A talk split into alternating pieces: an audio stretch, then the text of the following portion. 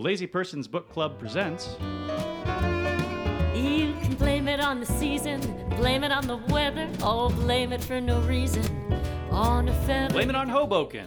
It's the funny, music fueled modern love story with a touch of mystery set in Frank Sinatra's hometown. You can blame it on the game, blame it on the batter, oh, blame it on my name.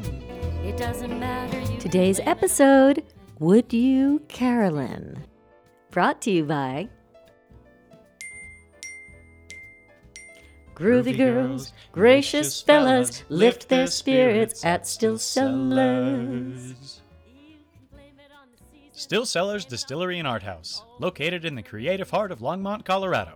StillCellars.com. Hoboken, but baby, stay with me. You can blame it on the game, blame it on the batter, oh, blame it on my name. It doesn't matter, you can blame it on Hoboken, but baby, stay with me. Previously on Blame It on Hoboken, New York City tour guide Carolyn Cates has been using Euclid's proof of perfect numbers to try and find true love on a deadline. She's met and hired a pushy male matchmaker named Jimmy Foss, who she met in a Hoboken, New Jersey Sinatra impersonators club called the Friends of Frank.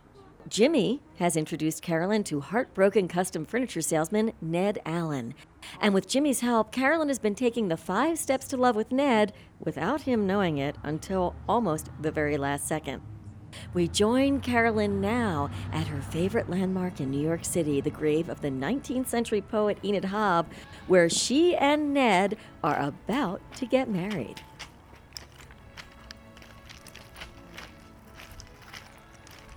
Carolyn and Ned were getting married in the churchyard garden, just a few feet from the gravestone of Enid Hobb.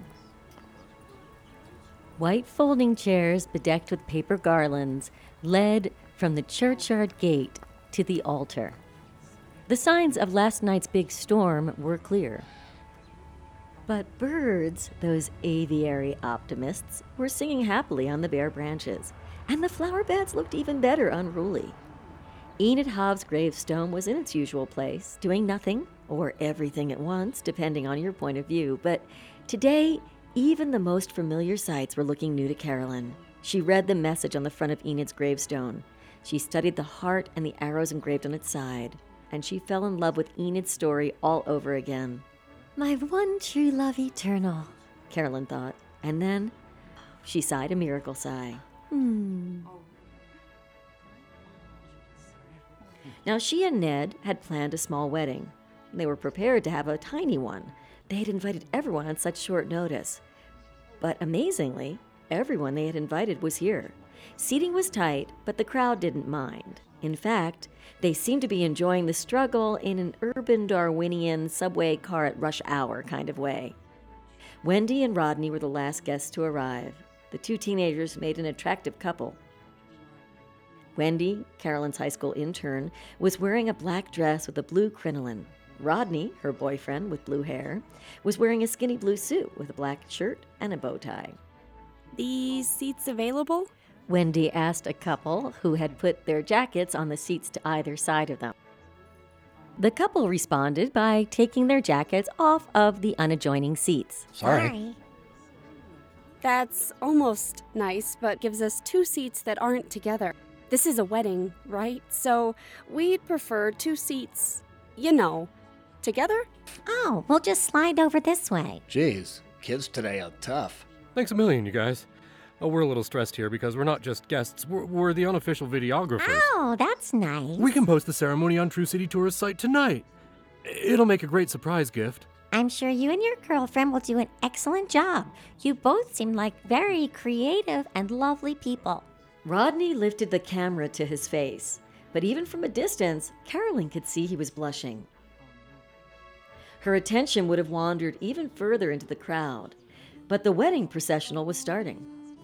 Here we go. You ready, Miss Caro? I'm not sure ready is the right word, but I wouldn't miss this for the world.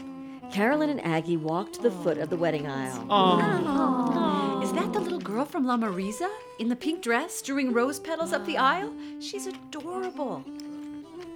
Ned's nephew, little Allie, was the ring bearer. He was walking up the aisle with the two wedding rings on a velvet pillow, and things were going fine until Oops! Oh, no! little Allie tripped on a pebble. The pillow with the rings oh, flipped upside down. Oh, But something incredible happened. The pillow's upside down, but the rings are still attached to it. And it's magic. It's dental floss. I tacked the rings to the velvet with a strand of it, just in case. That was very smart of you, miss. It's a little art school trick. Looks invisible, holds like steel. A strong, invisible structure is the secret of good design. I would know, for I, not to brag, am Beltram by Beltram. In case you don't know, Beltram by Beltram is a really famous fashion designer. He designed Carolyn and Aggie's wedding dresses. Hey, that's my cue. See you soon. Excuse me, Radiant Bride. Is this where the world's most awesome wedding is happening? This is the place. Are you ready to take the leap? You bet I am. Un. Un. Until forever. You thought I was going to backtrack and say unless. Admit it. Until you didn't. Once again, Carolyn and Ned's little inside joke worked its magic. They both laughed, and that laugh made everything better. Anything was possible, potentially. Yep, the only thing missing, it seems, are the parents of the bride. And just as Carolyn was seriously wondering where her parents were, little Hans and Miss Chupesky showed up right behind her with her parents in tow. Do not worry, Caroline. We are here. And your parents are with us. Thank you for finding them. I mean, I know getting lost is my parents' thing. I do prefer to get lost, personally, given the proper opportunity. But there are times to pursue one's personal happiness and times to delay this pursuit for a more appropriate time. After dinner, perhaps? What matters is that we're all here now. And just like that, the bridal party was assembled. Ellen and Alan Allen came to lead Ned up the and aisle. Ned's getting married. That looks like an interesting path. Carolyn's mother started wandering after her, but little Hans kept her in check. This way, please. Oh, right. And her father headed off on his own. See you at the altar. It was a perfectly imperfect scenario, and everything she could have hoped for. With a smile and another miracle sigh, Carolyn followed the group up the aisle to take Ned's hand.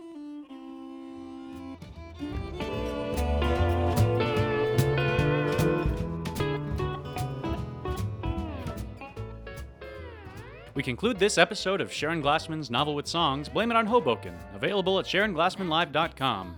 Today's episode features, in alphabetical order, Joan Bremer Holden as Carolyn's mom, Eric Isle as Carolyn's dad, Andre Jramek as Little Hans, Nina Raleigh as Aggie, and Ellen Allen. Veronica Straight Lingo as Wendy, Seth Palmer Harris as Rodney, Dallas Heltzel as the man who believes in magic and the aggrieved wedding seat sitter, Connor Magyar as Ned, Beltram by Beltram and Little Allie, Sharon Glassman as Carolyn and the narrator. The songs of Blame It on Hoboken are written by Sharon Glassman and produced by Eric Tureen. Join us next week, same time, same location, for another music filled episode of Blame It on Hoboken. Blame It on Hoboken comes to you from Studio To Be or Not To Be in Longmont, Colorado, and is syndicated on the Longmont Compass.